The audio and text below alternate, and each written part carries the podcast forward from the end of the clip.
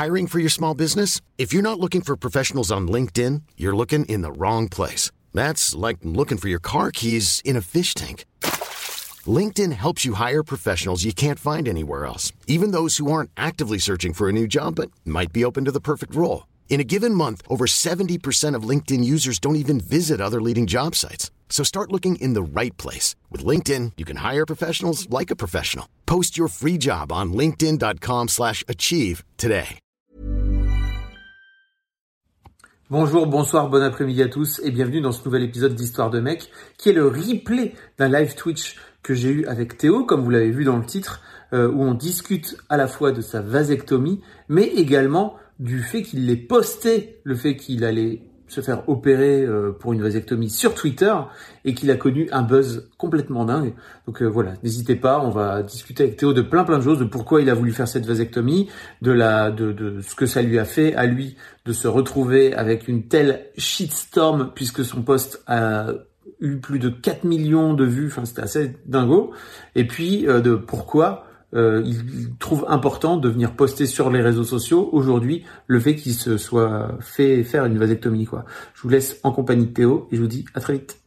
Exécuté par qui? Fabrice Florent. Fabrice Florent. Bonsoir tout le monde. J'espère que le son est bien, effectivement. Le son, en tout cas de mon côté, est au top. Euh, et vraiment pour les gens, ça fonctionne bien. C'est nickel. Merci. Merci les gens dans le chat. Ça fait plaisir. On est donc ce soir euh, entre euh, gars contraceptés. Allez. Laissez-moi vous dire euh, qu'on représente des, une forme de licorne en termes de, de masculinité parce que vous avez là deux gars vasectomisés. Est-ce que tu savais qu'il y avait 3000 euh, vasectomies par an en France? Je sais pas trop comment ça se passe en Belgique, mais en France, il y a 3000 vasectomies par an. Donc c'est vraiment pas Ouais. beaucoup. J'ai vu que ça augmentait pas mal, par contre. On m'a partagé beaucoup de stats et euh, on y reviendra, mais un des trucs que j'ai été étonné, j'ai eu beaucoup de, beaucoup de témoignages de gens que je connaissais euh, plus ou moins bien, notamment du milieu du jeu de société, euh, qui m'ont comme, qui ont commenté en disant Hey, bienvenue au club, hey, cool, moi aussi. Ah, je l'ai fait il y a deux ans. Et euh, j'ai eu plein de retours euh, de mecs qui en parlaient un peu, ce qui était, euh, Ah. ce qui était vraiment chouette.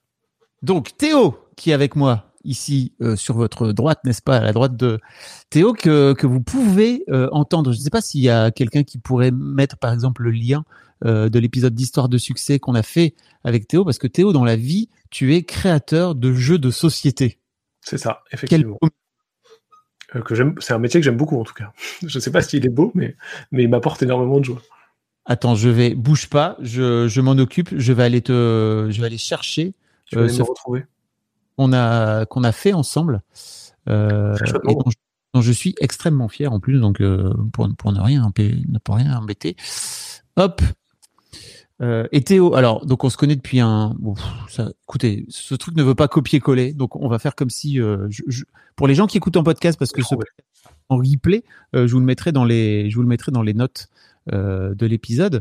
Ce qui nous re- ce qui nous permet aujourd'hui Théo de nous retrouver sur cette chaîne, c'est que tu as, il y a la semaine passée, n'est-ce pas, Mardi dernier. euh, posté euh, une- un tweet sur, sur, sur Twitter, donc sur, le, sur ce réseau social euh, qui souffle aussi bien euh, le chaud que le froid. Hein, je crois qu'on C'est un peu compliqué parfois. ouais. d'amour et d'haine, de haine pardon sur ce sur ce réseau. Et tu, tu as posté une photo de toi. Alors je vais vous la montrer. Hein, bougez pas, si jamais mon internet veut bien fonctionner. Hop. Accompagné d'une très belle Charlotte et d'une très belle robe. C'est- Franchement, le style est total. Et alors, euh, Théo, qu'est-ce qui t'a donné envie de venir euh, poster cette photo de toi euh, sur, sur Twitter, naguère? Euh, Il y, a, il y a deux trucs, je crois. Le premier, c'est comme beaucoup de mecs, euh, j'avais très très très peur de l'opération. Euh, et vraiment, j'ai mis longtemps à me décider parce que je flippais très très fort euh, bah, que quelqu'un touche à mon appareil génital euh, dans un cadre médical. Vraiment, il y avait un truc il y avait une angoisse qui était assez importante. Et, euh, et je me suis réveillé de l'opération et vraiment, j'étais genre, ah oui, ok, bah fastoche en fait, quoi, trop bien. Bah, euh, il faut que je prévienne les gens qu'en fait, c'est pas si dur, quoi. Donc, euh, vraiment, je me suis dit, au départ, je vais prévenir les gens autour de moi que, en fait, bah, si vous hésitez pour les mêmes raisons qui me poussaient, moi, longtemps à hésiter de, oulala, j'ai peur d'avoir hyper mal, que ça soit compliqué, etc. Bah, non, en fait, c'était ok, donc je vais le dire aux gens. Et, euh, et l'autre, c'est euh, j'ai une petite communauté sur Twitter. Je suis suivi par 3300 personnes, je pense à peu près au moment où je fais le tweet. Et, et c'est des gens que je connais un peu. C'est des copains et des copines d'internet. C'est des gens du monde du jeu que je connais un peu. J'avais déjà évoqué que je faisais l'opération quelques jours auparavant ou en live sur Twitch. Et je me suis vraiment dit, ah, je vais prévenir les gens qui me connaissent que ça s'est bien passé, quoi comme euh, tu vois, j'ai envoyé le même message à, mon père et à ma sœur, genre coucou, tout s'est bien passé, je leur ai fait un petit vocal, tout s'est bien passé, c'était cool, gros bisous, euh, je pense à vous. Et puis oh bah tiens, je vais mettre sur Twitter aussi un peu pour les mêmes personnes quoi. Voilà, ça n'a pas eu le résultat exactement attendu. Euh, et en fait, c'est fou parce que déjà, il faut préciser un truc, mais ça, je vous mettrai pareil le lien dans, dans les notes euh, de l'épisode si vous écoutez ce podcast, c'est que on a fait un, live il y a quelques, il y a un an maintenant, je crois, avec euh, avec deux autres gars euh, vasectomisés et on s'est retrouvé à trois à ne pas avoir du tout la même anesthésie, la même opération. On n'a pas eu du tout le même vécu de l'opération. Moi, par exemple, l'une des raisons pour lesquelles j'ai attendu quatre ans, c'est que j'avais peur, j'appréhendais. Et en fait, le Toubi m'avait dit, mais c'est en local, mon gars. Donc, on vient te piquer euh, dans les couilles, euh, on vient te, enfin c'est pas, pas dans les couilles bien sûr, mais c'est autour. Euh, on vient te, il m'avait pris le canal déférent, tu vois, me dit, en live, tu vois, il m'avait, il m'avait dit, tu vois là, c'est ça qu'on va tirer, tu vois, j'avais fait, ah, ah oui. ouais, voilà. C'est marrant parce que un des un des moments où je me suis dit, ok, je vais faire l'opération, il faut que je me renseigne, etc. J'avais lu ton témoignage euh, que tu avais écrit sur ton blog, je crois aussi, en termes en témoignage écrit. Et en le lisant dans le train, genre à un moment où je prenais le train à 7 du matin euh, à Jeun en ayant bu juste un café, j'ai un peu tourné de l'œil, vraiment de me dire, ouah, pas, je suis pas tombé dans les pommes, tu sais, mais j'ai eu ce moment où tu fais, ouh, je suis pas bien là, je vais arrêter de lire ce truc, je finirai plus tard. Et, euh, je me suis dit, ok, faut que je me renseigne bien parce que là, ça me met quand même un peu mal à l'aise. Faut que je vois bien si je suis capable d'endurer cette opération, quoi. Faudrait d'ailleurs que je le mette à jour. Effectivement, je savais pas moi à l'époque parce que c'était la seule. Euh, comment dire la seule expérience que j'avais je suis allé voir un urologue tu vois et lui m'a même pas laisser le choix, tu vois. C'est-à-dire que si j'ai bien compris, le tien, il t'a dit, bon, bah, il y a ça, il y a ça, il y a ça.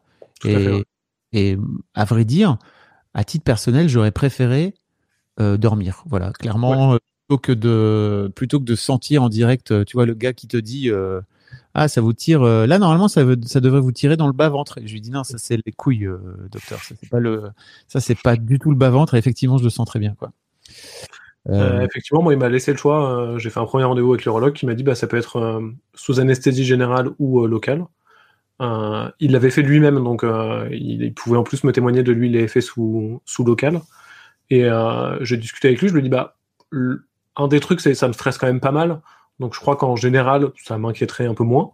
Il m'a dit bah on peut partir sur ça. Et j'ai eu un peu plus tard rendez-vous avec une anesthésiste. Et je lui ai dit bah voilà, je, je me sens un peu nul parce que j'ai envie de le faire en général parce que je suis stressé mais je me dis qu'en local, c'est peut-être mieux en termes de ce que mon corps va endurer. Elle m'a dit, bah non, vous êtes euh, jeune, en bonne santé, euh, plutôt sportif. Faites une anesthésie générale, ça sera presque moins contraignant pour votre corps qu'une locale où il faut faire une locale quand même un peu vénère et vous allez mettre un peu de temps à vous remettre, quoi. Et donc, euh, vraiment, c'est, eux qui m'ont convaincu tous les deux en me disant, ok, bah j'aurai un peu moins peur. Et en plus, a priori, c'est pas infiniment plus néfaste, voire un petit peu mieux pour mon corps. Ouais. Et en plus, globalement, effectivement pour le corps, mais aussi pour le cerveau, parce que moi vraiment c'est un moment que j'aurais préféré ne pas. tu vois le cannot be uh, unseen quoi, tu vois. Ouais. bon et donc tu postes, euh, tu postes ce truc. Euh, euh, J'imagine avec plein de bonnes intentions pour répandre la bonne parole. Et en fait, je trouve ça trop cool en plus parce que c'est un truc qui est encore relativement rare de venir dire bon bah voilà. J'imagine que tu l'as pas fait pour le poster sur Twitter. J'imagine. Plutôt pas, effectivement. Euh, et, je me suis même tâté, hein, vraiment, il y a un truc de. J'ai fait relire mon tweet par Elodie, euh, ma copine, en lui disant Tu penses c'est ok, je peux mettre ça, qu'est-ce que t'en penses? Elle m'a dit Ouais, non, c'est cool, t'inquiète, vas-y, euh, envoie, ça va. ça va. Ouais, c'est un, un, un, petit texte ok, vas-y, tu peux envoyer, quoi. Et donc, vraiment, j'avais un peu de. J'avais pas des grosses réticences, mais je me suis dit Tiens, est-ce que c'est à moi de faire ça? Ah oui, bah on n'en parle pas beaucoup, vas-y, je fais un petit post, mais mais je pensais vraiment toucher euh, les, les 2000 personnes autour de moi et, ça s'arrêtait là, quoi. Euh, en gros, tu me disais 4 millions, c'est ça, 4 millions de personnes qui ont vu ton tweet? Ouais, là, en termes de portée, euh, sur Twitter, il y a un chiffre où tu peux voir le nombre de, de feeds sur lequel ça s'est affiché, je pense. Et c'est 4 millions 5 à peu près. qui est un peu plus que mes tweets habituels où je dis Hey, regardez, j'ai sorti un nouveau jeu de société, gros bisous, jouez-y, c'est bien. Ou, clairement, je touche vraiment beaucoup, beaucoup, beaucoup moins de gens. Quoi. Tiens, il y a une question que je t'ai pas posée et que j'aurais bien aimé savoir c'est bah, tu as mis alors que tu n'as pas d'enfant, qui pour moi, euh, pour moi, c'est pas le cas. Tu vois, j'avais déjà deux, enfants et je savais pertinemment que, ok, cette case-là était cochée et globalement, euh, si c'est possible de plus jamais y remettre les pieds, c'est très bien. Euh, Qu'est-ce qui t'a incité, toi, à, à, passer à ce truc? Parce que l'une des, l'un des trucs dont on me parle souvent quand je parle de ma vasectomie, c'est, ok, c'est vraiment un truc définitif.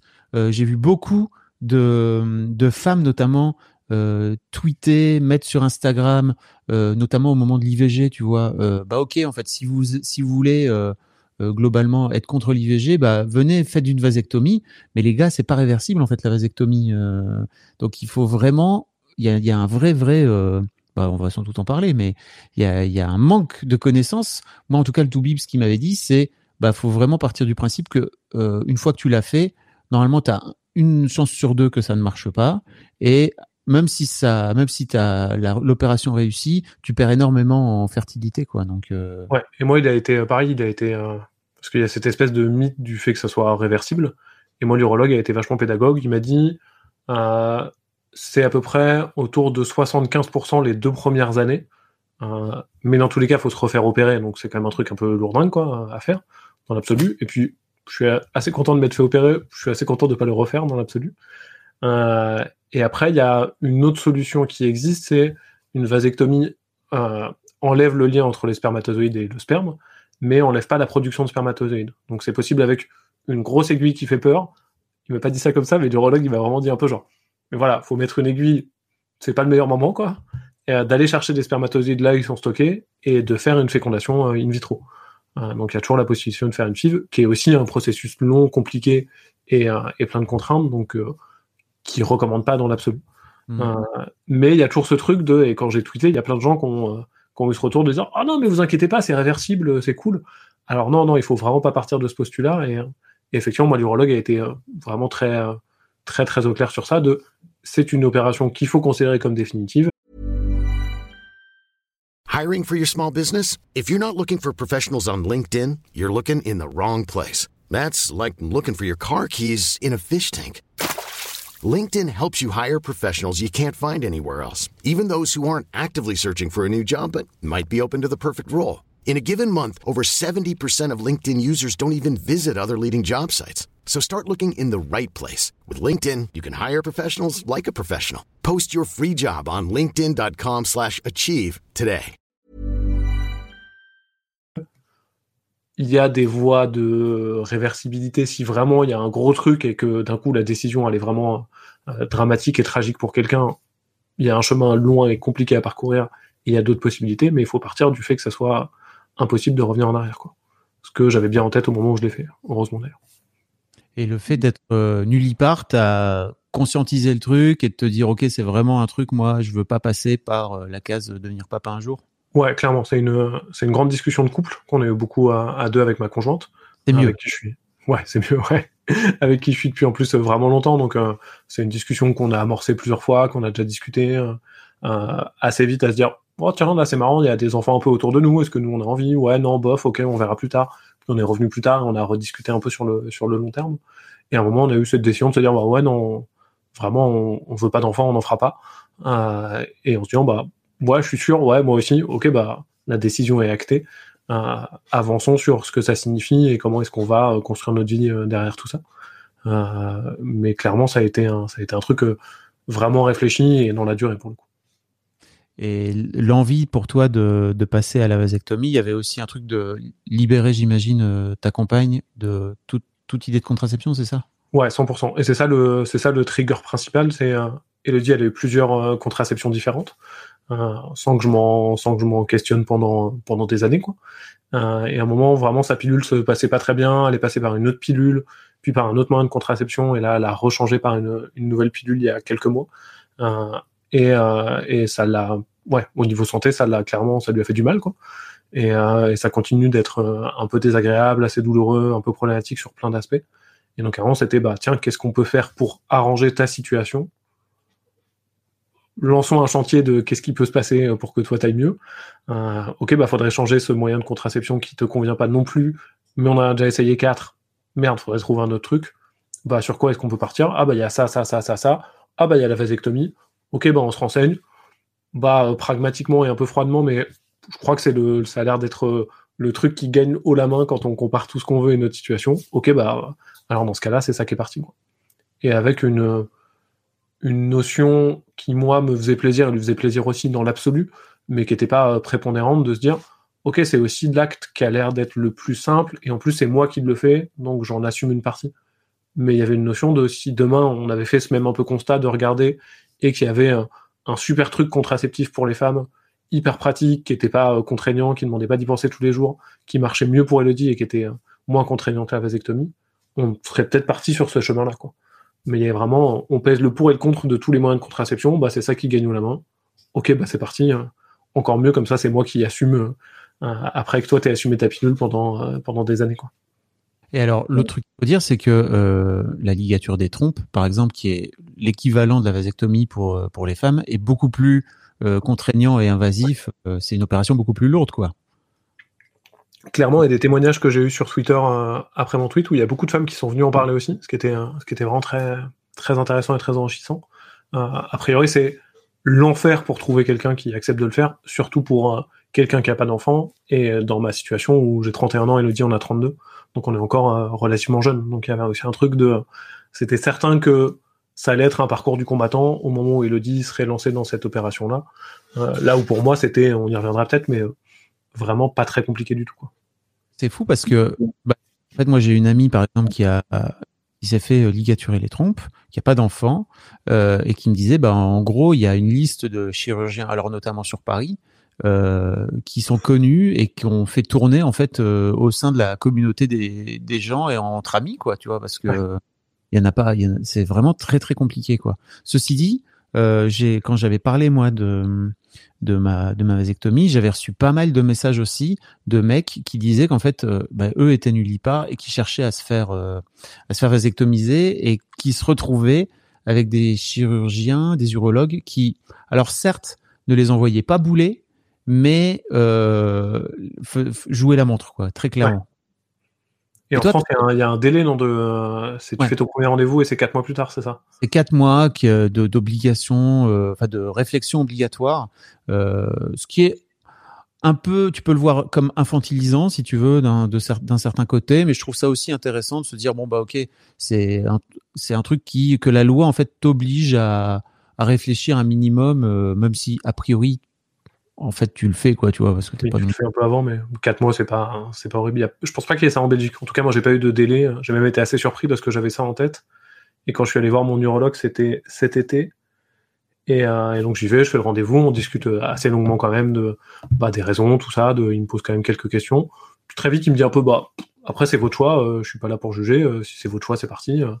aucun problème. Ah, par contre, je suis un peu occupé là, donc je pense que je peux pas planifier l'opération avant début septembre j'ai un peu fait. Vous voulez dire dans, dans 4 semaines là Parce que euh, moi je m'étais planifié sur c'était pas tout de suite quoi. Et donc, euh, en partie parce que j'avais des déplacements pour le boulot, parce que ça se calait pas bien et je voulais le faire à un moment où j'étais un tout petit peu au calme, même si j'ai pas trop réussi à faire ça.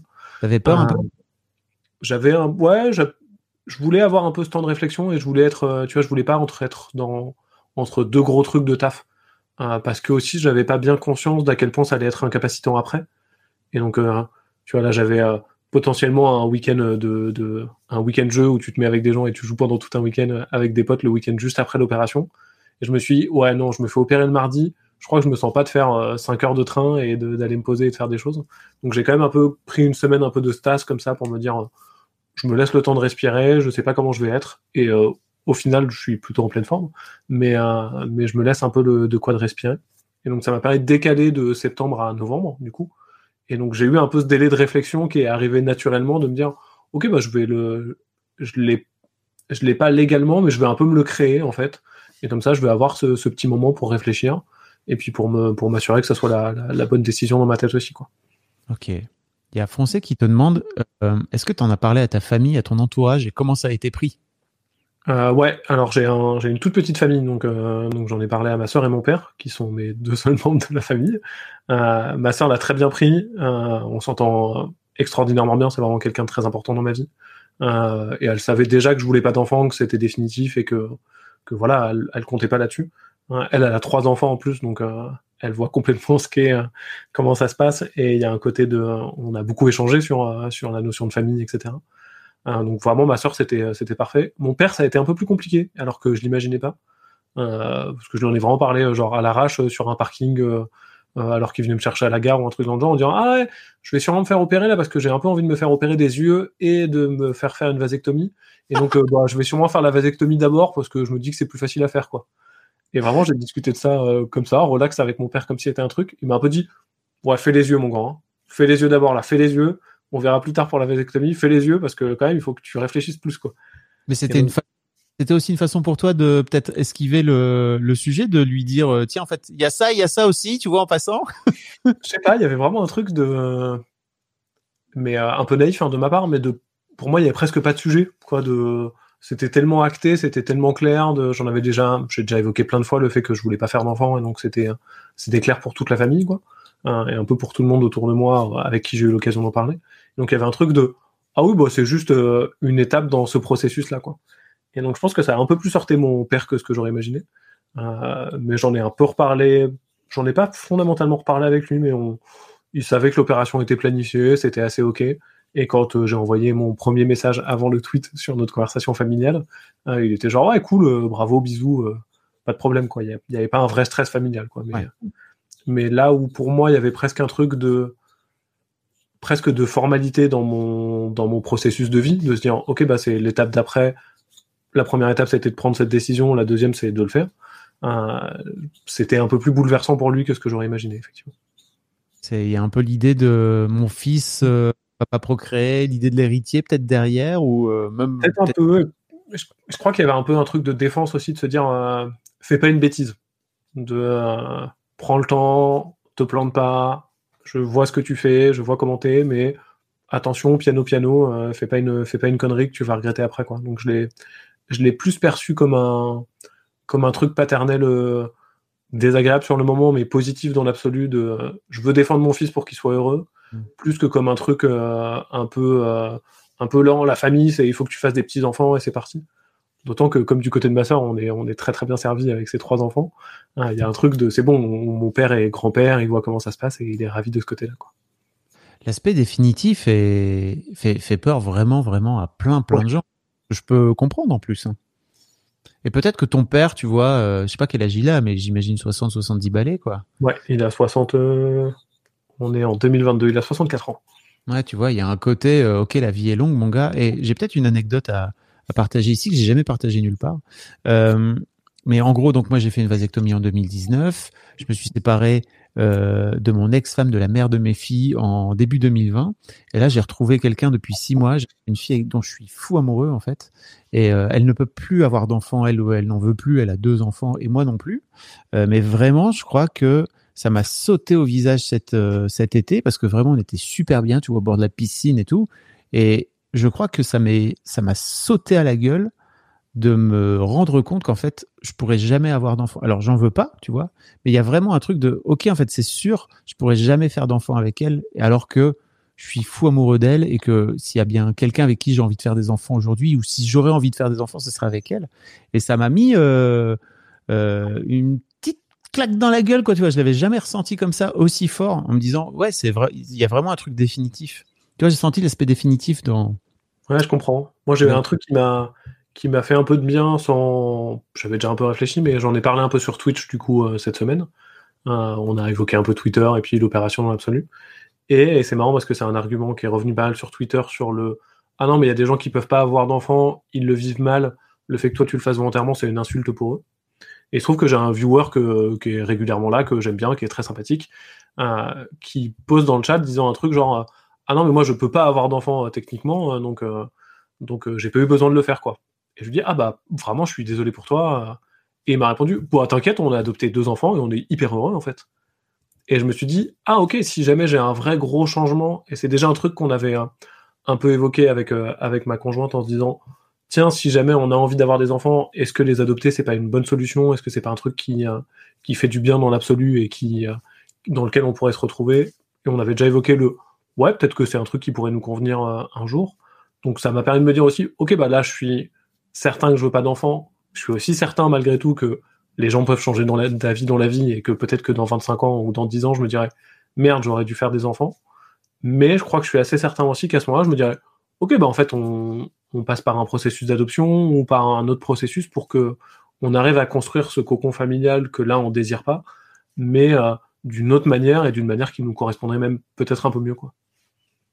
Il y a Dupont qui dit Je pense que l'amour peut passer par autre chose que les enfants. Et franchement, je suis mille fois d'accord avec toi. Hein. C'était surtout pas ce que je voulais dire. C'était juste que j'ai senti vraiment, et crois-moi vraiment, si j'ai fait une vasectomie, c'est pas par hasard. Euh, mais si tu veux, ça a vraiment duré euh, genre un quart de seconde, une demi-seconde, que ça m'a ouvert un truc en moi de ok en fait euh, zut tu vois une forme de petit deuil en fait. Euh, et effectivement l'amour peut passer par plein d'autres choses et je, le, je m'en rends compte puisque de toute façon j'aurai jamais d'enfant avec cette avec cette personne et que je l'aime de ouf quoi. Et il y a Foncé qui dit un autre truc aussi que je trouve intéressant c'est en fait surtout que ce qu'on fait à notre corps n'enlève rien aux autres. Et ça c'est c'est assez vrai quoi clairement. Ouais clairement. Euh, je te coupe juste, j'ai eu la prise de conscience un peu inverse qui était, qui était assez chouette. De... J'étais en déplacement pour le taf en Suisse juste avant l'opération et je rentrais le lundi soir pour me faire opérer le mardi matin. Et j'étais dans le train entre, entre Genève et Paris. Et euh, c'est un trajet un peu long, euh, c'était un peu chiant. Et s'installe devant moi ah, une petite famille qui, je pense, devait avoir euh, ouais, 35, ouais, le, ils avaient l'air d'avoir entre 30 et 35 ans, donc plutôt dans ma gamme d'âge, avec une gamine qui était mais vraiment très très chouette, quoi. Une gamine qui devait avoir, je pense, un an ou un an et demi, qui commençait à jouer, lui disait un peu des livres. Et eux, ils étaient adorables. De... Elle faisait un peu de bruit, je sentais que ça les gênait un peu, alors que ça me dérange jamais les enfants qui font du bruit dans le train, quoi. Ils font jamais complètement exprès et c'est parfaitement ok. C'était vraiment pas insupportable. Et vraiment, il y avait ce truc de cette gamine, tu es quand t'es dans le train et qu'il y a un gamin qui te regarde un peu. Alors tu le regardes un peu derrière ton bouquin et puis tu le check et c'est assez agréable de ces moments un peu de complicité avec des gamins que tu connais pas. Et c'était intéressant parce que c'était un, un cool moment. Et je me suis dit, ouais, en fait, je suis sûr. Et il y avait vraiment, c'était presque, je crois pas du tout au destin ou à quoi que ce soit, mais c'était presque mon ultime épreuve d'être confronté à un couple qui ressemble au mien, avec une gamine qui avait l'air vraiment très chouette et où tu te dis ouais c'est une chouette gamine, elle a rigolote, euh, elle empile les jouets, elle lit des petits bouquins pour enfants, ça a l'air d'être un bon moment. Ouais, je crois en fait c'est bon, je suis sûr, c'est bon. Même euh, même une gamine aussi mignonne qui dans l'absolu me fait fondre sur sa qualité de d'enfant euh, d'enfant chouette où tu te dis ah tiens je je ferais bien un, jeu de société avec elle et je lui dirais bien une histoire, je suis sûr que ça serait un cool moment. je me suis dit, ouais non en fait c'est je suis certain. Et, c'était intéressant d'avoir cette presque dernière épreuve sur le chemin avant la décision définitive. Trop cool. Et euh, en plus, l'un des trucs, je crois qu'on qu'on oublie ou en tout cas dont on ne parle pas assez dans notre société, c'est que tu peux transmettre de plein plein d'autres façons. Euh, et notamment, bah, tu vois, tu racontais peut-être que tu avais des neveux et nièces, c'est ça? Ouais, tout à fait, j'en ai trois. Bah voilà, et en fait, tu les récupères euh, pendant un jour ou deux. Euh, j'avais, il y avait une de mes collègues chez Mademoiselle qui avait pas d'enfant, qui racontait qu'elle était trop heureuse parce qu'en fait, elle récupérait ses deux nièces pendant un week-end. Euh, sa sœur, elle était trop contente parce que elle avait pas, elle avait pas, elle pouvait faire autre chose et vivre sa vie de de, femme à ce moment-là et plus de maman, et que euh, elle, elle était trop heureuse parce qu'elle pouvait les rendre en fait. exactement. Et vraiment, j'ai, en plus, moi, j'ai, j'aime vraiment beaucoup les enfants. Tu vois, j'ai une, j'ai une affinité assez naturelle de, de quand il y a des enfants avec euh, des couples de potes, bah, j'aime bien euh, parler un peu avec eux. Euh, s'il faut lire une histoire, je suis toujours, euh, je suis toujours ok. S'il faut faire un petit jeu un peu débile, ça me va de me poser une demi-heure et de jouer avec les gamins. Tu vois, il y a vraiment un truc de, dans l'absolu, je suis vraiment à l'aise avec le contact avec les enfants et c'est un truc que j'apprécie. et donc là, de pouvoir avoir cet avantage-là, notamment avec mes neveux et nièces, de ok, bah je profite avec vous, tout se passe bien. Puis à un moment, ils sont un peu chiants, où il se passe un truc, ou où euh, ils tombent, ils se font mal, ou euh, ils commencent à s'engueuler parce que moi il y en a trois, donc euh, trois enfants, ça crée clairement régulièrement de la dispute. Il y a un côté de c'est bon, not my job. Alors évidemment j'ai de l'empathie, s'ils se font mal, je les aide à aller mieux. Hein, mais si vraiment ça dépasse un espèce de truc de c'est compliqué, c'est désagréable, je peux me dire ok bah je m'arrête là et les contraintes elles sont pas là. Alors c'est affreusement égoïste, hein, mais il y a un truc de j'ai tout l'avantage des enfants de ma sœur. Et, euh, et, Dieu sait qu'il y en a, et qu'est-ce que c'est agréable de passer des moments avec eux et d'échanger et de partager. Mais j'ai pas les inconvénients au moment où moi ça me, ça me déplairait trop, quoi, c'est sûr. Puis c'est pas égoïste en mm. plus. Tu vois, je trouve pas. Euh, enfin, tu vois, quand tu dis c'est égoïste, je crois pas. Pour moi, il y a un côté. un peu tout le bien en laissant le moins bien pour ma sœur, quoi. Bah, c'est elle qui a choisi en même temps. C'est vrai. Euh, L'autre truc dont je t'ai pas parlé, c'est est-ce que euh, euh, l'urologue t'a parlé de, de prélever du, des, des spermatozoïdes pour faire un don? Non, pas du tout. Euh, et j'ai été un peu étonné parce que je l'ai vu après passer sur euh, Twitter, justement, des gens m'ont dit Ah, est-ce que tu l'as fait? Et, euh, et a zéro évoqué le sujet, donc euh, je sais pas si je l'aurais fait ou pas. Clairement, ça aurait été une question. Je crois plutôt oui que non, mais, mais j'ai pas eu le, j'ai pas eu le, j'ai pas eu le truc avant, donc, donc ça n'a pas fait partie de, ma réflexion en tout cas. Ok. Bah alors pour les gens intéressés, moi j'avais fait deux épisodes avec l'agence de la biomédecine. Un côté un daron qui lui était stérile et en fait dont la femme a reçu euh, du, du sperme en fait pour pouvoir euh, concevoir leurs deux enfants, et de l'autre euh, un mec qui a donné. Et j'avais adoré vraiment faire ces deux épisodes. Donc je mettrai les liens dans les notes si ça vous intéresse parce que c'était euh, c'était hyper intéressant. Et bah, pareil moi en fait on me l'a pas proposé. Euh, et je trouve que c'est dingue en fait que ben, je crois que je l'aurais fait en plus, tu vois, parce que ça ne, c'était, juste euh, tiens cadeau. Je trouve que j'ai plutôt des beaux enfants et en fait en vrai mes gènes euh, ils valent la peine, sauf peut-être pour les garçons à base de calvitie. Euh, mais mais globalement, euh, je trouve ça ouf en fait euh, que tu vois en 2000, parce qu'en plus il y a, il y a des besoins, tu vois. Euh, Ouais. Je trouve qu'en 2022 il n'y ait pas un parcours, euh, tu vois, une sorte de charte. Alors je sais pas trop comment ça se passe euh, en Belgique, tu vois, mais ça, ça a l'air d'être à peu près pareil euh, en France, quoi, tu vois. Donc euh, fort dommage. Ouais, clairement. Tu nous racontes un petit peu, donc une fois que tu postes, euh, pour revenir à la chronologie de, de, de, de ce, de ce tweet, euh, une fois que tu postes ça, j'imagine que tu as d'abord euh, ta commu qui réagit avec bienveillance, etc. Enfin, j'ai regardé un petit peu les premières réponses, en tout cas, ça a l'air d'être plutôt des gens qui sont, euh, comme tu disais un peu plus tôt, dans ta bulle. Ouais. Mais Clairement, après- ça, ça- ça commence comme ça, tranquillou, et vraiment c'est chouette. Euh, j'ai à la fois des gens qui m'écrivent pour me dire euh, ah cool, merci, euh, c'est chouette d'en parler, on n'en parle pas assez souvent, et puis des gens plutôt sympathiques et agréables qui, qui relèvent le geste en disant que c'est cool, donc euh, bah trop bien, tout va bien quoi. Puis je suis retweeté par quelques copains et copines qui ont des communautés un peu plus grandes, je crois que c'est ça qui trigger un peu le, un peu le, le- le début de la fin.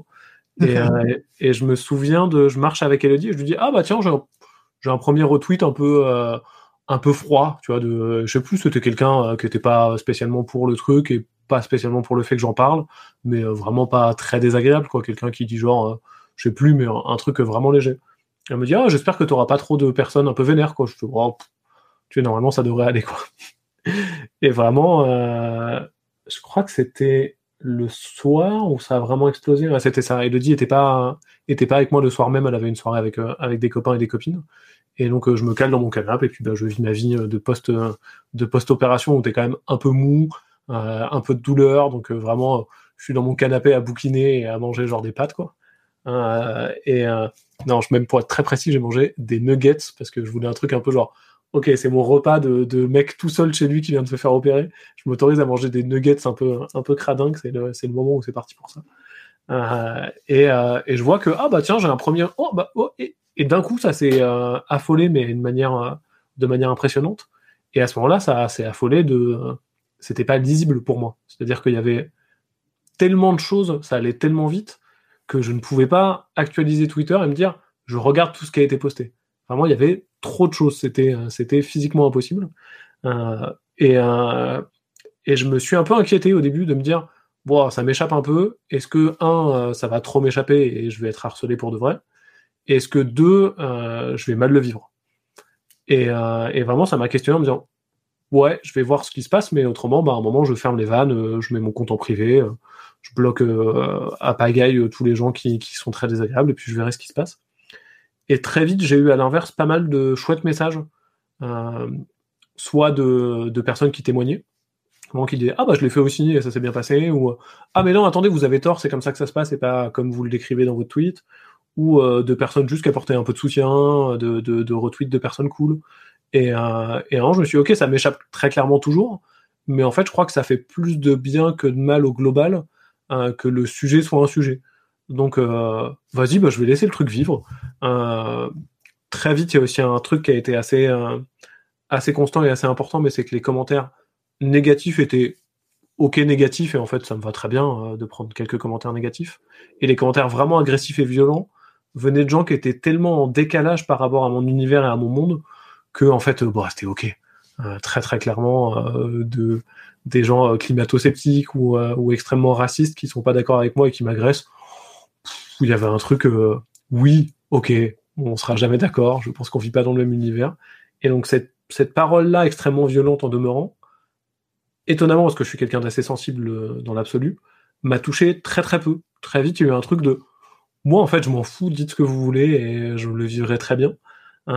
et donc bah le, le et c'est un peu un, peu bisounours, hein, mais il y a eu vraiment ce côté de tous les trucs vraiment chouettes, tous les gens vraiment cool qui m'ont apporté du soutien, souvent en disant pardon, je dois être qu'une petite goutte d'eau et ça sert à rien, mais je voulais te m'envoyer un petit message pour te dire que bah c'est cool ce que tu as fait, gros bisous. Euh, bah, en fait, on, on augmenté une jauge de manière beaucoup plus significative que les milliers de, de, de mecs vraiment énervés. Et à la fin, bah, c'était globalement positif, quoi. Épuisant, mais globalement positif. Mais alors, c'est fait pour être influenceur, alors Parce que si non, mais si tu arrives à filtrer naturellement, tu vois, toute la haine que tu as dû recevoir, parce qu'en vrai, tu as reçu beaucoup de haine, tu vois, tu es en mode un peu bisounours, mais il y a euh, Miel qui demandait tout à l'heure euh, sur le chat, j'arrive pas du tout à imaginer ce que c'est que les insultes que tu as pu recevoir. Tu peux en deux. Ah, il, y a, y a, plusieurs, il y a eu plusieurs tendances. la première et celle pour laquelle j'avais le moins de mal ou le plus de respect, on va dire, c'est il y a eu pas mal de comptes très religieux qui était choqué par le fait de pas vouloir de faire de famille et d'avoir manipulé mon corps pour ne pas le faire. Qui était, ok, un truc que je partage absolument pas et j'ai pas ces croyances ni ces idéologies, mais ok, bah, agree tout disagree, il n'y a pas de problème, c'est parti, quoi. Euh, il y a eu, et ça c'était le pire, on va se mettre des deux côtés de la balance tout de suite, énormément de comptes extrêmement racistes qui voyaient un déploiement de la théorie du grand remplacement. De vous les blancs, vous décidez volontairement de ne pas faire d'enfants, c'est le déclin de notre civilisation, pendant que euh, les personnes en Afrique vont faire plein d'enfants et nous coloniser avec. Ce qui était clairement le plus insupportable. Il y avait vraiment un truc. Euh, ça, c'était au début un peu dur à lire parce que c'était une surprise. Et en même temps, tellement crétin, ou du moins tellement pas un truc dans lequel. Euh, ouais, voilà, il y avait vraiment un truc de Ok, bah, ça marche. Je ne m'intéresse pas à ce que tu dis, sors de mon champ de vision. Oui, c'est ça. Qu'est-ce que tu peux avoir comme débat avec ce genre de. Ce genre de... Clairement, clairement, il n'y avait rien à dire. Il y avait pas mal de gens qui me reprochaient de l'avoir affiché sur les réseaux sociaux. Euh, vraiment un truc de très bien gros, il n'y a pas de problème, fais ce que tu veux, pourquoi t'en parles en fait? euh, En y voyant notamment une propagande woke, euh, et on y reviendra, mais ça vient aussi que dans mon tweet, j'ai utilisé pas le mot homme, mais personne avec un pénis, qui ça a trigger beaucoup, beaucoup de, beaucoup, beaucoup de monde. et enfin, là où j'ai le plus, c'est vraiment de, du, de la virilité et de la masculinité toxique pure, de bon, de toute euh, c'était bien que tu arrêtes ta lignée, espèce d'homme soja. Euh. non, mais ils ont tous le même physique. Euh, non, mais va un peu à la salle et après on en reparlera. Vraiment, des fois, des trucs. Il y a, je pense, un de mes préférés, s'il y a quelqu'un qui me dit Vas-y, t'inquiète, de toute façon, ça le chauve. Parce que bah, j'ai une Charlotte sur la photo, donc on a l'impression que j'ai pas de cheveux parce que j'ai une Charlotte qui casse mes cheveux. Ou quelqu'un qui m'a dit Non, mais quand on voit que tu portes un masque, on se rend compte que t'es un débile. Qu'un truc de bah, je suis dans un hôpital, en fait, c'est obligatoire et c'est tant mieux. Et donc, bah, tout ça, c'est passé assez vite de, ok, bah oui, en fait, euh, on vit pas dans le même monde, on s'intéresse pas aux mêmes choses, on n'a vraiment pas le même prisme, on sera jamais d'accord sur quoi que ce soit. Je vais pas venir débattre avec ces gens-là parce que ça avait, ça avait vraiment pas d'intérêt. On en parlait un peu euh, avant de prendre l'antenne, n'est-ce pas? Mais c'est vrai que globalement, euh, les réseaux sociaux, tu disais tout à l'heure que c'est sorti un petit peu de ta bulle et de ton monde, des gens que tu connais, des gens qui sont un peu, enfin qui sont clairement d'accord avec toi d'une manière générale. Euh, moi, il y a un truc qui me perturbe un peu dans les réseaux sociaux, c'est que de plus en plus, les algorithmes sont tellement bien faits qu'on a du mal justement à sortir de notre bulle. Sauf si sciemment, toi, de ton côté, tu te dis, OK, je vais aller suivre des comptes de gens avec qui je suis pas du tout d'accord, quoi. Et là, d'un coup d'un seul, t'as été, euh, t'es sorti clairement de ta bulle, quoi. Ouais, clairement, j'ai été bombardé dans la bulle des autres même. Euh, et ce qui fait que sur tous les gens vraiment très sur les réactions très étonnées, euh, sur les gens qui comprenaient pas le geste ou qui comprenaient pas le, truc dans l'absolu, bah j'avais presque pas de jugement à avoir sur les personnes qui étaient surprises ou qui comprenaient pas le truc. Il y avait un truc de ok, j'ai été bombardé dans votre bulle parce que j'ai été trop retweeté. Euh, vous comprenez pas le truc, il n'y a pas de problème quoi. Euh, je suis certain qu'il y a des choses qui pourraient être retweetées et qui arriveraient dans ma bulle que je pourrais trouver un peu violentes parce que je comprends pas le ce qui se passe. Et c'est pas pour ça que le geste dans l'absolu serait violent. Donc donc sur ces gens-là, c'était c'était ok d'être un peu intrusif, enfin, que les gens trouvent un peu intrusif ma présence dans leur bulle à eux. Euh, sur la bulle des autres, euh, clairement, j'ai pas tout fouillé, notamment parce que Twitter euh, filtre quand même un peu et donc là où tu vois passer les retweets, tu vois pas les commentaires dans les retweets. Et je suis allé voir un petit peu, mais pas tant que ça. J'en ai lu un peu, mais au final, je me suis quand même un peu préservé. Et j'ai vu après que ça avait explosé dans d'autres réseaux sociaux. Notamment, on m'a pointé quelques groupes Facebook où, j'étais le sujet du jour, euh, notamment des groupes survivalistes ou des groupes vraiment de, de droite droite quoi. Et, et là, je suis pas allé lire. Pour le coup, il y avait vraiment un truc de j'ai regardé un peu, j'ai fait ah oui, ok, c'est les mêmes arguments, les mêmes trucs. Oh, vas-y, next, je vais pas, je vais pas non plus trop m'infliger ça parce que bout d'un moment, ça sera très désagréable. Mais t'es Bouddha, mec. non, mais c'est vrai que en, gros, euh, je crois qu'il y a un truc un peu toxique souvent quand euh, et c'est des, des, des témoignages qu'on a déjà entendus en fait. Quand tu te retrouves face à un bad buzz comme ça ou un buzz, peu importe, ce qui te fait vraiment euh, euh te retrouver face à des. Puis moi, j'ai moi j'ai été le premier, hein, tu vois, quand je me retrouvais dans des bad buzz. Par exemple, j'adorais aller lire jeuxvideo.com euh, qui détestait Mademoiselle et qui détestait le boss de Mademoiselle. Euh, mais il y avait un côté un peu, un peu maso, quoi. Tu vois, quand même, de venir, de venir te dire, ok, qu'est-ce qu'ils ont à raconter, qu'est-ce qu'ils ont à venir dire sur moi, etc. Et je trouve que tu as un recul complètement fou, quand même. Bravo. Je sais pas, il y, avait vraiment ce truc de ça. Ça allait pas m'apporter du bien, donc bon, je me suis dit, je vais pas le faire. C'était vraiment toujours les mêmes arguments qui étaient une absence d'arguments. Tu vois, j'ai été insulté d'homme soja que j'ai découvert par le, par le biais de ce moment-là d'ailleurs, un nombre de fois incalculable. Et à un moment, oui, j'ai les cheveux là juste décolorés mais régulièrement roses. Je ne transpire pas une masculinité euh, extrêmement viriliste. Euh, je suis végétarien, je suis en couple, euh, je suis ok avec l'idée de l'homosexualité. Évidemment que pour ces gens-là, je suis le parangon de tout ce qu'ils détestent. Donc il y a un moment d'aller les voir et essayer de les convaincre ou même de lire leur avis. Il y avait un truc de on sera jamais d'accord quoi. Donc bon, autant pas le faire et, euh, et un peu. Euh, j'ai pas le time, quoi. Il y a un moment, j'avais trop de trucs à faire, euh, c'était pas intéressant. et, et c'était même au bout d'un moment assez agréable de se dire je vais pas répondre à tous ces mecs là qui racontent n'importe quoi ou qui sont très agressifs mais je vais prendre un malin plaisir à chaque fois que je vois un commentaire un peu intéressant ou un peu questionnant même mal formulé de quelqu'un qui dit ah pardon mais en fait tu l'as fait sous anesthésie générale ou locale? Question que j'ai répondu 33 fois je pense bah à chaque fois, je me suis dit, je vais répondre. Bonjour, je l'ai fait sous anesthésie générale, les deux sont possibles. Mon anesthésiste m'a conseillé général, machin, gros bisous quoi. Et je me suis dit, bah tous ces gens qui ont besoin d'informations et qui le demandent, ils méritent entre guillemets que je prenne le temps. Et pour eux, je vais consacrer du temps. Et c'est pas mal de temps quand même. Euh, et puis tous les autres, bah en fait, je vais leur consacrer le moins de temps possible. J'ai un peu lu, mais je suis pas allé plus loin que ça parce que bah ils le méritent pas en fait quoi. Et de toute façon, et j'ai vu il y a les, seuls, le poste est encore un peu vide parfois parce qu'il y a, y a des petites bagarres. Euh, souvent, il y a deux ou trois comptes qui se bagarrent un peu en commentaire euh, sur des questions idéologiques. Et il y a eu trois, quatre grosses batailles que j'ai vu passer où j'étais toujours en cité et en mention, donc je voyais passer les tweets. Et c'était souvent une personne plutôt de droite et une personne plutôt de gauche qui s'agressaient à bord à base de bah, espèce de facho, bah, espèce de wokiste. Non, mais de toute façon, t'es qu'un facho horrible. Non, mais de toute façon, t'es qu'un wokiste, tu veux le déclin de la société. Et à un moment, je me suis dit, bah, ces gens-là, je vais les laisser parler entre eux, mais moi, je ne peux pas intervenir. J'ai rien à dire de spécial. Et euh, de toute façon, aucun argument sur Twitter ne fera changer d'avis ces gens-là. Donc, euh, bah, laissons-les aller en paix et puis, euh, et puis faire d'autres trucs. C'est ce fameux dessin de, d'un mec qui est devant son ordinateur. Chérie, tu viens te coucher Non, quelqu'un a tort sur Internet. Je n'ai pas le temps. Et avec un truc de. J'ai conscience en plus que sur certaines questions, j'ai mon point de vue et je pense sincèrement avoir raison, mais je comprends aussi qu'il y a des gens qui n'ont pas le même point de vue et ils n'ont pas fondamentalement tort dans l'absolu. quoi. C'est leur, leur prisme et leur, leur manière de voir le truc qui n'est pas la même. On sera jamais copains, on n'ira jamais euh, en vacances ensemble. Bah, continuer de, de continuons de pas être d'accord et c'est pas si grave. Quoi. Ouais, je comprends. Tu vois, y a, alors il y a des gens qui demandent c'est quoi un homme soja? Bah, C'est l'inverse d'un homme qui mange de la viande euh, dans un barbecue euh, entre gros poteaux quoi voilà le dimanche enfin pour caricaturer euh, il y a vraiment il y a ce côté euh, soja égale végétarisme et donc et donc personne n'est féminé et il y a toute une théorie qui a été réfutée d'ailleurs depuis mais de sur le fait que la consommation de soja augmentait le taux d'ostrogène et donc pouvait féminiser les hommes à, grande échelle qui a été une théorie qui a été vachement questionnée par les nutritionnistes pendant des années et qui a été je lisais encore un article sur ça et j'en parlais avec avec ma nutritionniste qui me disait que bah non non c'est vraiment pas un truc qui existe et c'est pas vrai quoi. Mais ça a été un truc que pendant longtemps on se disait si les mecs ils mangent trop de soja, voilà ils vont se féminiser pour de vrai. Alors je sais très bien c'est pas ton objectif de, faire, euh, comment dire, de la, de la, de l'information pour tous ces mecs, tu vois. Mais typiquement, euh, moi, j'ai maintenant que j'ai compris qu'en fait, quand tu dis personne avec un pénis, euh, bah en fait, tu triggers tous ces mecs-là et globalement, en fait, ce qui fait que tu ne peux plus leur parler. C'est-à-dire qu'une fois que tu as dit ça, après ils t'ont collé cette étiquette-là.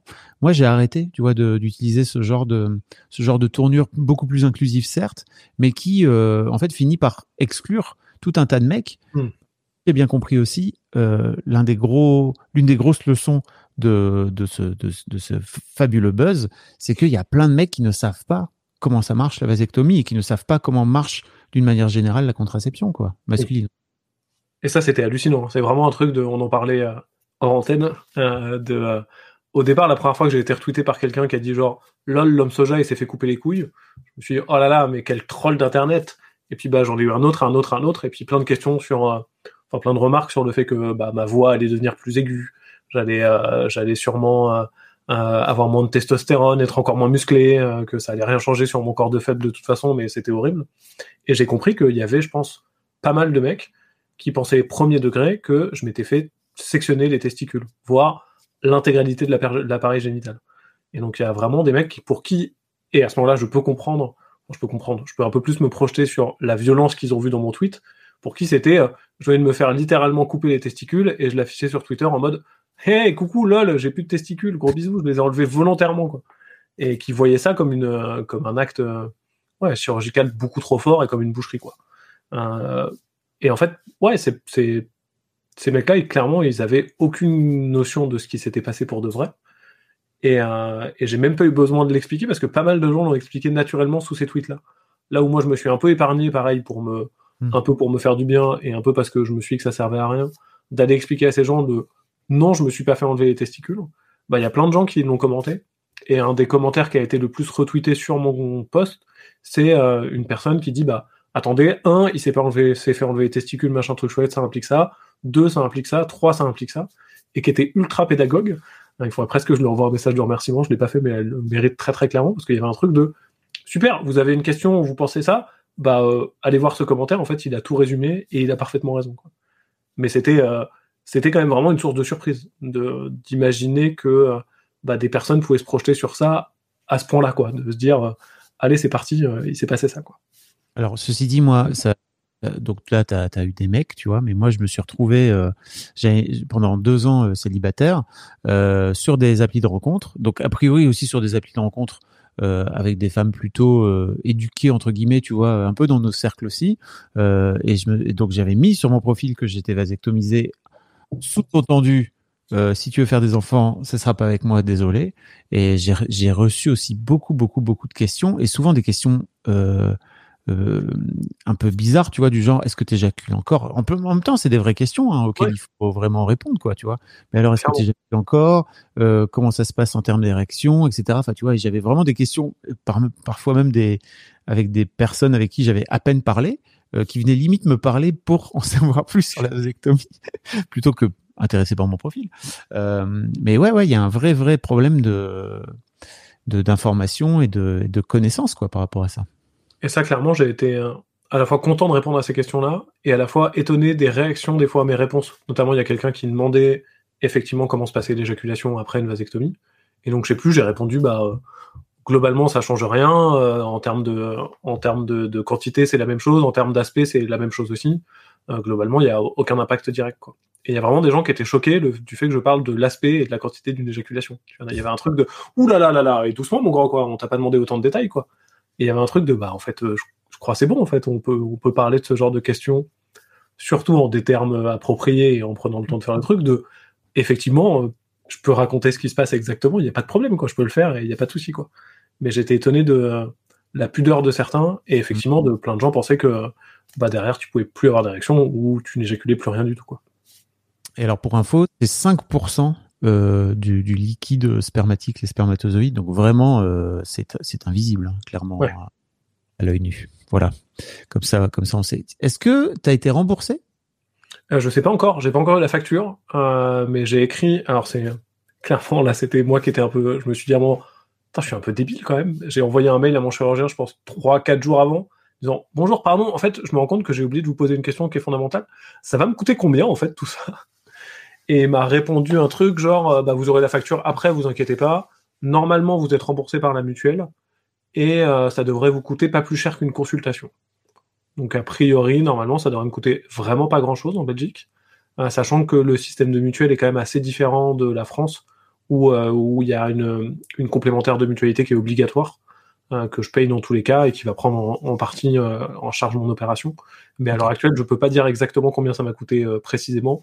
Pour l'instant, ça m'a coûté 8,70€ de prise de sang et, et je sais plus, genre 30 balles de, de consultation avec mon urologue préliminaire. quoi.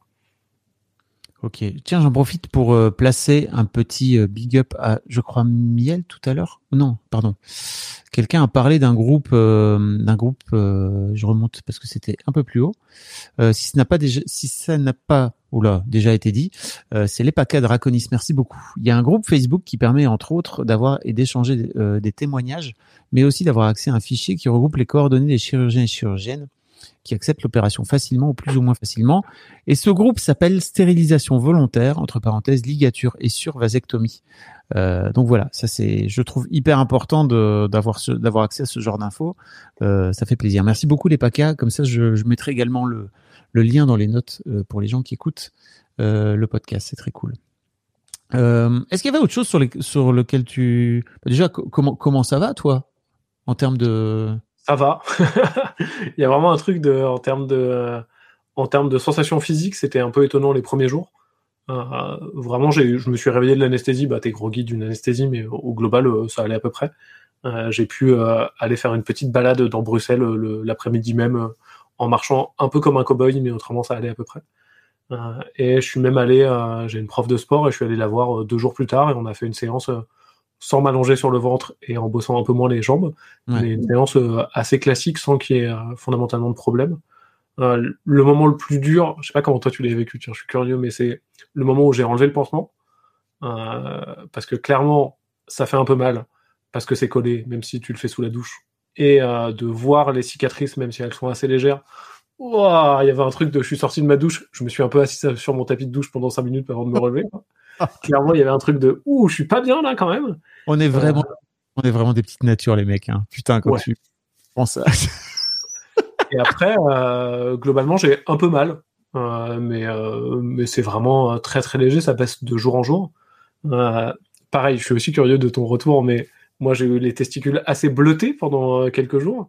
je sais que ça arrive pas à tous les hommes, mais il y avait ce truc un peu bizarre où on se dit waouh, qu'est-ce qui m'arrive? Vraiment, c'est bizarre. Et aujourd'hui, c'est presque, euh, il y a un truc un peu ludique de, de voir cette espèce de zone d'hématome qui réduit au fur et à mesure et qui, change de couleur. C'est presque un peu joli. Euh, quelqu'un évoquait le, le, la, la dick pic sur, euh, sur Twitter en blaguant. Mais je crois que dans un monde où j'aurais eu un peu moins de haine, j'aurais été assez, côté, assez OK pour poster une photo post-anesthésie de mes testicules sur Internet, juste pour dire, regardez, ça ressemble à ça. Vous voyez, c'est à peu près OK, quoi. en me disant, bah, en fait, j'aurais bien aimé, j'ai pas cherché, hein, mais j'aurais bien aimé voir à quoi ça ressemble si jamais j'avais été curieux à un moment ou à un autre. Mais, euh, mais au global, non, physiquement, euh, j'ai repris une vie euh, tout à fait normale. J'ai fait du vélo cet après-midi. Et j'ai, il y a ce côté de, je sais que là, je vais être assis pendant deux heures en parlant avec toi. Quand je vais me lever, je vais faire un peu genre, hmm, ok. et, et si le truc le plus désagréable, c'est il faut régulièrement que je replace tout ça dans mon, dans mon boxer pour que ça ne soit pas douloureux. Voilà, le, le, quand tu te dis je vais pas remettre mes couilles en place dans, en public, c'est quand même un truc qui est assez peu élégant. Bah là, t'as pas forcément le choix. Donc il y a un côté de, tu uses un peu de subterfuge de main dans les poches pour euh, essayer de faire ça de manière à peu près discrète, tout en l'étant pas terrible. Mais je me dis, ok, c'est la période de ma vie où j'ai le droit de faire ça sans trop m'en vouloir. Quoi. Alors écoute, moi, pour de mon côté, euh, je n'ai pas eu de pansement. Euh, oh parce que bah je crois que c'était par exemple notamment le truc local quoi tu vois. Donc j'avais des fils euh, et les fils euh, les fils le, le, ma chérie à l'époque m'avait dit écoute l'important c'est que tes fils soient pas mouillés quand tu sors de la douche. Donc il faut que tu te sèches les couilles euh, au sèche-cheveux. Et là j'ai découvert oh mon dieu. genre vraiment un tout nouveau monde mon gars parce que jamais de ma vie je m'étais passé les couilles au sèche-cheveux avant ce moment et je me suis dit c'est fabuleux de se passer les couilles au sèche-cheveux. Pourquoi n'ai-je pas fait ça avant? Donc 2019, euh, j'avais 42 ans. Et je me suis dit, mais le nombre d'années que j'ai perdu à ne pas me passer tous les matins joyeusement les couilles au sèche-cheveux pendant deux minutes, ça fait plaisir, ça fait tellement plaisir. Donc, euh, donc voilà, je vois qu'il y a des gens qui, qui suivaient Mademoiselle euh, à l'époque parce que j'en avais parlé dans, dans Laisse-moi kiffer, dans le podcast qu'on faisait. Euh, mais oui, le sèche-cheveux est un, était un, un pur, euh, c'était vraiment fabuleux. Et euh, globalement, moi, j'ai eu, euh, c'était marrant parce que j'avais la sensation que j'arrivais pas à me tenir droit pendant Hmm. plusieurs jours, où j'avais un peu la sensation qu'il fallait que je, si si Ouais. je me mettais vraiment droit. Alors, je crois que c'est psycho, enfin, à mon avis, c'est psychologique, hein, tu vois, parce que vraiment ce truc de, je sentais que mes couilles, elles étaient là. Ah! Et que si, si je me tenais de façon un peu moins droite, c'était là. Ah, ça va mieux. Ouais. Bref, pendant des années, pendant, pendant plusieurs jours. Et en fait, là où je pense que c'est vraiment, euh, pour le coup psychologique, c'est que, donc, quand je me suis fait opérer un lundi, et le lundi d'après, euh, bah, mon, mon associé et mon pote est mort euh, brutalement. Et en fait, le matin, j'avais encore, enfin, tu vois, je sentais encore, euh, enfin, tu vois, comme là, là, ça fait à peu près une semaine pour toi, tu sens qu'il y a une gêne et tout, bah, j'avais à peu près la même, quoi. Le gars est mort, bah, d'un coup d'un seul, je- mes couilles, euh, c'était plus un problème, quoi. Tu vois, j'avais arrêté de, de focaliser la, euh, comment dire, mon, mon attention dessus. Ouais, Et ça. ça, voilà. Et ça m'a, j'avais d'autres choses, d'autres chats à fouetter pour le coup. Et, euh, mais ouais, le, le, le coup de pencher un peu, c'était, c'était bien coolio, quoi. Ça, je, je me souviens à peu près de ça. Mais sinon, ouais, globalement, euh, pas, pas trop mal, hein, en vrai. C'était plutôt, c'était plutôt cool. Je crois que j'ai, je te dis, j'ai attendu quatre ans. J'avais, j'avais vraiment peur. Alors qu'en fait, euh, non, c'était, c'était très chouette et très simple. Oui, c'est globalement ok. Il y a ce côté euh, désagréable de- d'avoir une cicatrice, enfin du moins d'avoir une cicatrice pas tant que ça, mais d'avoir des points pour l'instant, Mm. où bah c'est quand même un peu désagréable, c'est pas très joli et il y a un truc un peu un peu bizarre dans dans, dans l'aspect esthétique pour l'instant, mais euh, bah, c'est comme après n'importe quelle opération, de les trucs vont tomber et puis ça ira mieux juste après quoi. Donc, euh, Le donc sèche, non, je crois le je sèche. note le sèche-cheveux, ouais, très clairement. Je pense que je vais essayer demain. et euh, mais non, je pense que le moment le plus désagréable, mais aussi parce que je suis un peu trop perfectionniste et, euh, et donc je me suis un peu inquiété de ça. C'est presque ce qui était le plus inquiétant pour moi. Mais je suis arrivé à l'hosto, une infirmière est arrivée, elle a pris ma tension, elle a pris mon truc. Elle m'a dit vous êtes rasé? J'ai fait ah non, on m'a pas prévenu. Elle m'a fait ah bah faut vous raser. J'ai fait ok, quelle zone? Elle m'a dit le plus possible. Et là je me suis rendu ouah mais je fais quoi en fait quoi? Et après, elle est allée me chercher une espèce de petite tondeuse, mais d'hôpital euh, pas cher, quoi. Donc, euh, un truc où il jette la tête à la fin et où t'as ta tondeuse. Et je me suis retrouvé à être. Il n'y avait pas de douche dans ma chambre parce que j'étais en hôpital deux jours. Donc, à être sur un petit truc. Small details are big surfaces. Tight corners or odd shapes. Flat, rounded, textured, or tall. Whatever your next project, there's a spray paint pattern that's just right. Because Rust new Custom Spray 5 in 1 gives you control with five different spray patterns. So you can tackle nooks, crannies, edges, and curves without worrying about drips, runs, uneven coverage, or anything else. Custom Spray 5 in 1. Only from Rust pour jeter mes poils à la poubelle et pas laisser un bordel sans nom et à me dire mais comment je fais? Comment je fais pour que et j'y suis allé je pense quatre fois tu vois je l'ai fait une première fois je me suis dit, ok c'est bon je me suis installé. Je me suis dit non je peux faire mieux que ça je crois. On sait jamais quand même c'est important. Imagine ils m'appellent et ils me disent bah monsieur Rivière euh, voilà on va pas pouvoir le faire en fait parce que vous étiez ok j'y retourne. Et donc j'y suis retourné j'ai continué mon affaire et là je me suis dit oh, peut-être qu'il faut que je descende plus bas. Donc je suis descendu un peu plus bas sur mes cuisses au cas où tu vois en vraiment en faisant la plus grande zone possible. Et c'est c'est presque ce qui m'a le plus stressé. Et je me souviens que en m'endormant dans le, dans, au moment de l'anesthésie, je me suis dit, ah, j'espère que ça va le faire, quoi. Et vraiment, il y avait cette petite inquiétude là, quoi. Ça, c'était le plus dur, donc euh, ça va. si tu avais su, organiser un petit jeu avec ta chérie, tu vois, à base de tondeuse et de. Allons-y. Il y aurait bien, il y aurait un moyen de, de, de faire ça beaucoup, beaucoup mieux, je pense, quoi. Mais c'était le, le truc le plus stressant, donc ça va. Et j'ai eu, des, j'ai eu des super anesthésistes, par contre. C'était vraiment très plaisant de. Le mec est arrivé, l'assistant anesthésiste, il avait, il était jeune avec les cheveux un peu longs, des piercings, il m'a branché genre ah ils sont pas mal vos tatouages et tout. On a un peu discuté de ça. Je vous, à la fin il m'a dit bon je vous confesse, je vous ai un peu parlé aussi pour vous déconcentrer, c'est bon, tout est prêt. Ouais. Il y avait vraiment un truc de bois, dis donc, j'ai tellement passé un bon moment là, vous étiez tellement gentils tous là que que c'était euh, c'était pas mal pour ça aussi quoi. Écoute, moi, je me suis retrouvé à me faire euh, poser de la bétadine euh, sur les couilles par une infirmière qui était en train de me dire Et alors, bah, il, pleut hein, aujourd'hui. Et, euh, et alors, vous êtes venu comment? Vous êtes venu à pied ou vous êtes venu en voiture?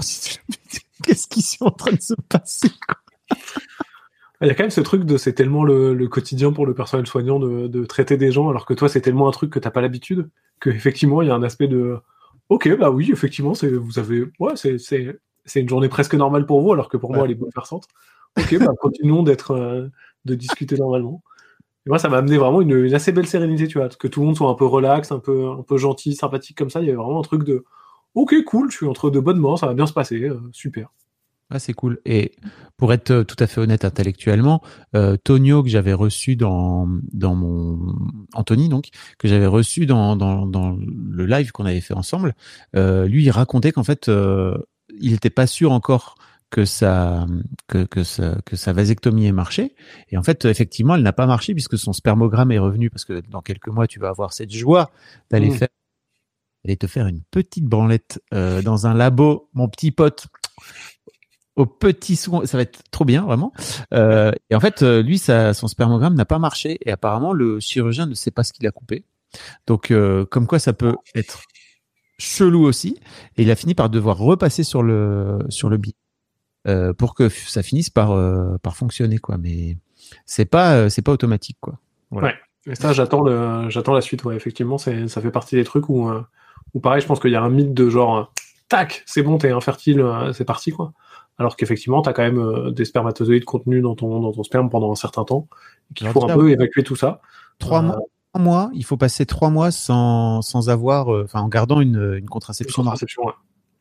Et puis après, euh, Et après, euh, si ton spermogramme revient négatif, euh, c'est cool, quoi. Mais faut vraiment faire gaffe. Et l'une des raisons pour lesquelles euh, euh, il y a aussi euh, parfois des, des, des, comment dire, des, des grossesses euh, après vasectomie, c'est que bah il faut il faut faire gaffe, quoi. Il faut vraiment Ouais. faire très gaffe. J'ai mis plus d'un an avant de faire mon spermogramme. Ah bon? Et pourquoi? Et bah, d'eau du pont, là. Et Alors que c'est vraiment, euh, c'est pas le moment le plus désagréable. Hein. Et puis moi, je l'attends, vraiment, il y a un truc de, je l'attends avec impatience, non pas pour me branler à l'hôpital, mais pour se dire, OK, à partir du moment où c'est bon, ça veut dire que c'est bon, quoi. Ouais. Et donc euh, là, il y a presque une petite frustration de se dire, euh, j'aimerais qu'Elodie arrête sa contraception euh, demain parce que c'est bon, je l'ai fait, quoi. Et que j'en chie assez pour qu'elle mérite d'arrêter sa contraception. Ouais. Mais euh, bah non, il faut que j'attende encore un peu avant que ça se fasse, quoi. Donc, Alors le spermogramme, ça sert tout simplement à, à vérifier le nombre de sperme qui, qui est contenu euh, dans, le, dans les spermatozoïdes. Et alors moi j'ai une petite anecdote marrante, c'est que je me suis retrouvé euh, au labo. Et bon, je suis pas je suis, pas connu Michel Drucker connu quoi, tu vois, mais je suis un peu connu sur une tranche très particulière, tu vois, de meufs qui ont entre on va dire 20 et 35 ans. Euh, et la zouze qui vient me chercher, je le vois dans son regard, tu vois, parce que ça fait maintenant 15 ans je le vois dans son regard qu'elle m'a reconnu, mais elle est hyper pro, vraiment. Elle, elle me voit, je vois son sourire, je vois qu'elle voit, et elle est restée hyper chill. Et juste, je sentais vraiment qu'elle avait ce truc de oh putain, j'ai la meilleure anecdote du pour pour la soirée du bar ce soir. Et je me suis retrouvé, me dire, euh, ok, bah, donc elle m'a montré. Alors là, vous avez, et puis vous avez également un film, hein, voilà, c'est vraiment, c'est particulier. ouais, je, je, je raconterai peut-être sur Twitter, hein, pour le coup. Ça ne dérangerait pas d'en reparler. J'espère bien. Je prendrai, des, je prendrai un peu de précaution pour que ça explose un peu moins. Euh, Do Dupont, sortie de burn-out et ma femme était sous implant, donc pas trop de risques. Ok. Ok, Bon. pas, t'étais pas pressé, pressé, mais ok. Euh, Est-ce qu'il y avait d'autres choses dont tu voulais parler, Théo? Parce qu'on a, on a pas mal fait le tour, hein. Bah non, c'est pas mal, je crois. Je réfléchis à. Est-ce qu'il y a des, il y a des trucs? Non, pas trop. De... Vraiment, je pense que tous les. Je suis assez content du. Au final, si je dois un peu résumer, je suis vraiment content du mini retentissement parce que c'est quand même très léger et la semaine prochaine, ça sera oublié pour sûr. Mais de. euh, Bah, j'ai eu quelques, j'ai fait quelques petites interviews, euh, dont celui-là avec euh, des gens pour parler un peu de contraception masculine. Ah, sinon, les trucs vraiment très cool. J'ai une députée européenne euh, à Bruxelles qui m'a contacté parce qu'elle passait elle était en audience le lendemain de l'explosion de mon tweet pour parler de l'égalité homme-femme sur la contraception. Elle m'a dit Est-ce que c'est OK que tu sois un de mes exemples de ce qui se passe quand on le fait? J'ai fait Bah, évidemment que oui, bien sûr. Et la loi a été votée à l'unanimité euh, quelques peu de temps après. Donc il y avait un truc de OK, j'ai servi euh, 0,01% dans tout ça, mais bah cool, ça, valait vraiment le coup de faire ce tweet et de, manger quelques petits torrents de haine parce que bah, ça valait le coup pour ça aussi. Donc, euh, donc non, c'était vraiment chouette. Au final, je suis euh, je suis content de, de ce que ça a fait au final. Le colibri. Voilà. Ouais, exactement. Mais des couilles. Il y a Foncé qui demande est-ce que ça change quelque chose à votre sexualité euh, du fait de ne pas risquer une grossesse non désirée? Est-ce que ça libère quelque chose? Bah, Pour l'instant, c'est encore un peu tôt, j'imagine. Oui, pour moi, là, j'ai pas repris mes activités sexuelles à l'heure actuelle parce que j'ai un peu peur d'avoir mal et parce qu'ils m'ont conseillé quand même plutôt une bonne semaine d'abstinence, euh, du d'abstinence à deux. Donc, euh, donc sur ça, j'ai encore rien refait. Donc, j'attends avec impatience pour vraiment être franc. Mais, euh, mais ça fait une petite pause, euh, fondamentalement. mais je suis pas certain que, moi, là, le questionnement, c'est plus, est-ce que l'arrêt de la contraception féminine, qui est quand même une, une bombe d'hormones potentiellement désagréable, notamment sur des questions de libido, va libérer ma conjointe de, de choses à ce niveau-là. Euh, on espère que ça va lui faire du bien sur tous les sujets, y compris sur celui-ci. Euh, mais je sais pas si à mon niveau ça va changer grand-chose. Quoi. pour. Ah, Pour euh, parler de mon femme, euh, elle, elle avait décidé de ne pas arrêter la, la pilule parce que ça, c'était plus simple pour elle. Euh, c'était une pilule microdosée, tu vois. Euh, elle considérait que c'était plus simple, mais en fait, moi, je me disais bon bah c'est cool, au moins t'as le choix. Tu peux choisir. mais- Et avec ma compagne actuelle, c'est un peu pareil. Et bon, après, on n'est pas, on est, on n'est pas ensemble depuis très très longtemps. On est ensemble depuis six mois. Euh, mais bon, on a quand même arrêté. euh, tu vois, on a fait des tests et tout. Et euh, je la sens euh, un peu. euh, euh, en même temps, elle, elle voit les chiffres, elle fait OK, c'est 99,9%, donc ça veut dire quand même qu'il y a 0,1%. Et en fait, ce 0,1% là, il serait très chiant s'il arrivait. Je fais, ah bah oui, c'est sûr. Donc bon, je la laisse, je la laisse choisir. Hein, tu vois, c'est c'est et c'est ça en fait qui est cool, c'est que euh, derrière, c'est elle qui, qui peut choisir quoi. Dans un des commentaires en réponse au tweet de Théo, une femme disait que ça avait été assez dingue en termes de libido depuis la vasectomie de son compagnon. Eh bien écoute, Je Théo, pourrais vous raconter dans six mois. c'est tout ce que je te souhaite. bon, merci. c'est vrai que quelqu'un parle aussi de, de, de charge mentale euh, de la, de la pilule, et c'est vrai que moi, c'est un, un truc qui, est, un- qui était aussi important de, de et c'est marrant comme c'est minimisé par les mecs sur Twitter aussi de eh, ça va, c'est un réveil sur son téléphone, c'est pas si important que ça.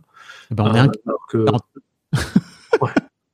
Et qu'on sait, on sait que ça prend de la place et que ça prend de- du truc, et je sais que c'est euh, chez, euh, chez Elodie, ma conjointe, il y a quand même vraiment un truc de ça, ça peut occuper son esprit un peu, elle peut se stresser parce qu'elle a pas pris sa pilule à l'heure fixe et qu'elle l'a oublié, ça peut être un truc qui est assez désagréable. Donc, euh, donc je suis vraiment très pressé de lui supprimer ce truc nul qui lui tient pas énormément l'esprit, effectivement, mais quand même un peu, et d'arriver à un moment où, ok, bah c'est cool, euh, t'as plus à te soucier de ça, quoi. Donc je suis, je suis pressé de ça. Eh bien, écoute, euh, effectivement, on pourra aller suivre tes lives. D'a- D'ailleurs, tout à l'heure, euh, viens, poste un petit message là pour dire euh, si les gens veulent venir te suivre sur ta sur ta chaîne où tu postes, tu, tu live assez régulièrement. Hein. Ouais, normalement, tous les, je fais des matinales les mardis et les jeudis pour parler principalement de création de jeux de société, sur comment ça se passe, un peu l'actu du monde du jeu de société, euh, et puis montrer un peu comment est-ce qu'on crée des jeux, un peu mon actu à moi, ce qui se passe, euh, vraiment un peu tout ça. Et euh, il y aura demain, effectivement, euh, Patrice, donc euh, demain matin à 9h, euh, n'hésitez pas à venir, euh, on va papoter de tout ça. Et tiens, j'en profite, comme vous êtes un peu, à cette semaine d'ailleurs, je fais un live spécial euh, vendredi où je serai en live toute la journée sur cette euh, sur ma chaîne donc Théo underscore Sacha euh, avec un live caritatif on va faire un- une espèce de marathon de dons euh, pour une association dont je suis le parrain qui s'appelle Accessijeux qui est une ludothèque euh, à Bercy à Paris qui s'occupe de transformer un peu les jeux de société pour qu'ils soient accessibles aux déficients et déficientes visuelles et donc on va essayer de, leur récupérer plein de pognon euh, pour que pour qu'ils puissent faire encore plein de plein de belles choses. Donc euh, si vous voulez venir euh, ce vendredi c'est le meilleur moment pour voir plein de trucs sur ma chaîne Merci beaucoup Théo. Et euh, bah, je vais mettre euh, je vais mettre ce, le replay en fait tu vois de, de ce live en audio sur euh, le podcast Histoire de mec ça fait toujours plaisir de parler de contraception masculine dans Histoire de mec c'est cool. Et puis euh, bah c'était c'était vraiment très chouette. Merci beaucoup d'avoir accepté mon invitation. C'est Ouais. cool. Avec plaisir, merci à toi, euh, parce que tu es quand même un, un bon euh, advocate pour la contraception masculine. Et encore une fois, c'est en lisant ton article et ton témoignage qui est un des trucs qui m'a donné envie de le faire aussi. Donc, euh, donc comme quoi, tous ces trucs-là et tous ces petits gestes ont un impact euh, au global. Et puis, bah, merci de continuer de le faire et puis de m'avoir invité. C'était un, Ouais, un c'est grand plaisir de papoter. Effectivement, ce sera qu'en audio. euh, et dommage pour le pull de Théo, bah, les gens qui seront dans le podcast, ça leur apprendra. Il faudra qu'ils viennent sur Twitch euh, pour voir ce fabuleux pull de Noël euh, Carbo Thé- Car- Car- que Théo arbore. Oh là là, c'est la fin de journée. merci beaucoup Théo, c'était très cool. Un grand merci à toi d'avoir écouté jusqu'au bout. N'hésite pas à t'abonner au podcast dès maintenant pour ne manquer aucun épisode. Tu trouveras tous les liens dans les notes de cet épisode justement. Tu pourras également retrouver chaque veille d'épisode un extrait qui, je l'espère, te donnera envie d'écouter l'épisode complet le lendemain. Si tu découvres et que tu aimes ce podcast, tu devrais aussi aimer mes autres podcasts. Je t'invite donc à aller voir dans les notes de cet épisode ou sur fabflorent.com, f e tu verras, il y a tout un choix. Je te mets aussi dans les liens comment t'abonner à ma newsletter où je t'envoie régulièrement des nouvelles, comment te connecter à mon Discord, comment me contacter ou encore mes différents réseaux sociaux, etc. etc. tu l'as quoi. Merci encore pour ta précieuse écoute et d'ici au prochain épisode, je te souhaite une très belle vie.